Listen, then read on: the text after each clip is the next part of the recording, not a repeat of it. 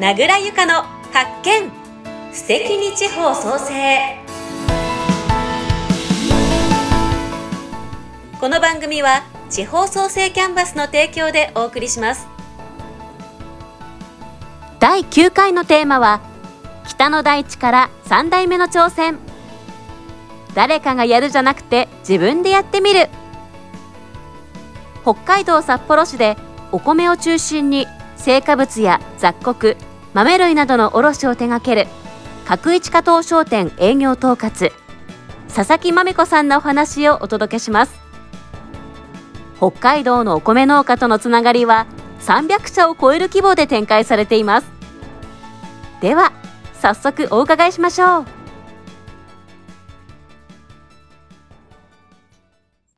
さあでは地方創生キャンバス。今日は北の大地から3代目の挑戦。誰かがやるじゃなくて自分でやってみるをテーマに角一加藤商店営業統括佐々木まみこさんをお迎えします。佐々木さんよろしくお願いします。よろしくお願いします。佐々木さんは北海道でお米って伺ったんですけれども、具体的にはどのような授業をされていらっしゃるんですか？はい。私どもは、北海道の農作物、主にお米の玄米を中心に、北海道外へ卸売りをしております。売上の9割が主食用の、主食用の玄米の流通で、残り1割が野菜の卸売りをしております。3年前のコロナの影響で行き先からのキャンセルが相次ぎ、今年から創業初の取り組みで加工用米、飼料用米の取り扱いを始めます。今年始める、あ、秋に収穫っていうことですかね。はい。北海道は10月ですね。ちょっと10月が収穫の最盛期になっております。1ヶ月間ほどです。楽しみですね。これからの天候も影響してくるかもしれませんが。はい。去年は北海道がかなり高温障害で、1ヶ月間雨が降らないっていう状況だったんですよね。で、特に玉ねぎですとか、お芋ですとか、そういう野菜に影響が出てしまって、今年玉ねぎが3倍の値段をしてるっていう、その影響で、はい、値上がりになってます。こんなことは初めてですね。本当に野菜が高いなって思ってます。やはり影響、北海道規模が多いですから、あの、そちらの天候っていうのが東京都内のスーパーの価格にも直結してきますよね。そうですね。やっぱり北海道の食料自給率200%なんですよ。えー、やっぱり収穫量が多いので、いろんな相場に関わってきますよね。うん、そうですね。いや、ただお野菜はもちろんなんですが、メインはお米、主に主食っていうのは私たちがまあ、普通にお米を食べる、炊いて食べる用のご飯ということですよね。はい、そうです。それをおろしにされてるっていうのは具体的にどういったお客さんにおろされてるんですか？そうですね。現、あ、主食用米のお話で言うと、はい、うちは玄米売りが主にに販売する卸売りで、まあ、あの、コンビニだとかにおろしてる商社さんだとか、あとは、イン、セントラルキッチンですとか、まあそういう大口のところに、あと学校給食とかですね、におろしたりするのが9割なんですが、まあ1割程度飲食店におろしてまして、まあ、全国の飲食店に北海道から直送でおろしてます。うん。すごい規模でしょうね。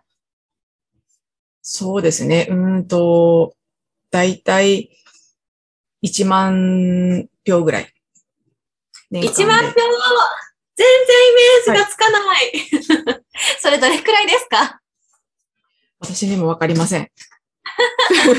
ただ、1日に動く金額がすごく多いので、特に10月の繁忙期ですね。繁忙期で年商の9割を、売り上げを上げるので、その1ヶ月間は本当にすごい金額が、あの、入金、出金の出入りがすごく多いです。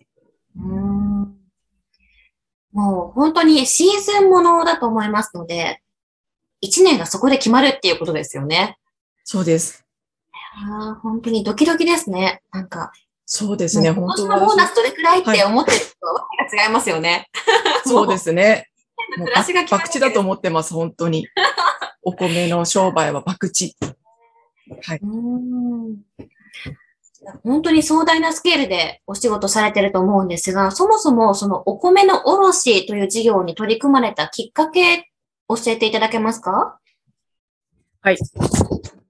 私の父が今会社の代表なんですが、今2代目で、で私の祖父がもともと小樽っていうところで開業しておりまして、で今年で67年になるんですが、もともとは小樽で67年前に山で採ってきた野菜だとか、魚を海で釣ってきたものを売ったりとかしていたんですよね。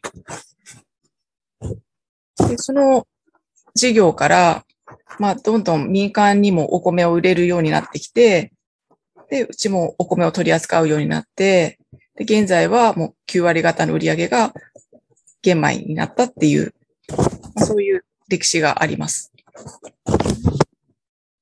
もともとは小樽市で、その野菜やお魚を中心のところから、はい札幌へ、そしてお米へとはい歴。史があるんですね。67年家族経営ということですね。そうです。すごいですね。いや、本当に、あの、三代目が会社を潰すっていう迷信みたいのがあるじゃないですか。それを私で途絶えたらダメだなっていう、そういう思いでやってます。いやー、すごい。かっこいいです。いや、でもその三代目、あよく二度あることは三度っていうのと三度目の掃除機っていう言葉、逆があるように、うんその、確かに三、三代目っていうのはすごい重要なポジションだと思うんですけれども、もう私がやるぞって、こう、割と小さい時から思っていらっしゃったんですか？そうですね。うんと、やっぱり小さい頃からお手伝いとかはしてましたし、まあ親の背中を見て仕事をしてたんですけども、辛そうには仕事をしてなかったんですよね。楽しそうに、両親どちらも楽しそうに仕事してたので、楽しそうに仕事してるので、私もいずれかこういう仕事をやりたいなっていう、そういう気持ちはありましたね。それはもう両親と言いますか、家族が素晴らしいですよね。こう朝から晩までずっと一緒だと、どうしてもこう、うん褒め事の瞬間を見てしまったりですとか、まあ厳しい状況になる、まあ事業は波があると思いますから、そういった面を接する機会っていうのも出てきてしまうことが多いと思うんですが、それはこう、両親も出演いただきたかったぐらいですね。いや、すごいうちの両親ポジティブで、ピンチがチャンスっていう言葉をすごく昔から使うんですよ。多分それも実際乗り越えてきてると思うんですけども、今になって本当になんか実感してます。今コロナでピンチになったんですけども、逆につながりが増えて全国の方と、道外の方とつながりが持てたのはコロナのおかげだからなっていうふうに実感してます。その具体的にコロナの時、まあコロナをきっかけに、いろんな方とダイレクトにつながれるようになったっていうのは、こう、実際お客さんと関わるような方法に変えていったからっていうことですか？で、うんと、もともと私たち卸売なので、個人の方とつながることって今までなかったんですよね。で、コロナの影響で、皆さんにこう、お米余ってるから助けてっていうのを、いろんなところで私が発信してたんですよ。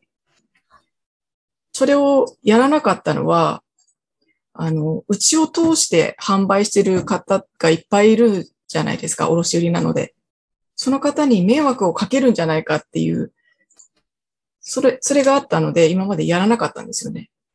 はい、ただ今回は本当に農家さんに、それ、その仕入れがなくならないと、今年の仕入れができないんで、もう本当に切羽詰まってるんで、もうこれはやらなきゃダメだと思って、踏み切りました。そっか、これまでは、まあ、卸の方の目もあるから、なかなか自分からお客様にダイレクトにというのは考えていらっしゃらなかった。けれども、まあ、在庫がある。これを何とかしなければというところから動き始めたということなんですね。はい。具体的には直接お客様に届けるために、どんな準備や、まあ、販売状況を整えるための活動をされたんですか？うん。まあ、もともと個人宅への配送の、あの、運送会社とのつながりはできてたんですよね。あの、ヤマト運輸だとか佐川とか、そういうところの配送はできるようにはなってたんですよ。あとはもう私たちの後輩の準備は、まあ、従業員の協力だったり、あとはお客さんをどうやってつないでいくかっていうのをいろんな方に相談してアドバイスをいただいて、まあ、素直に実行していったっていう感じですかね。全くノウハウがない中、ちょっと私たちもどうしたらいいんだろうっていう、そこからスタートしたんで、皆様のつながりを大事にして、はい。や、取り組んでます。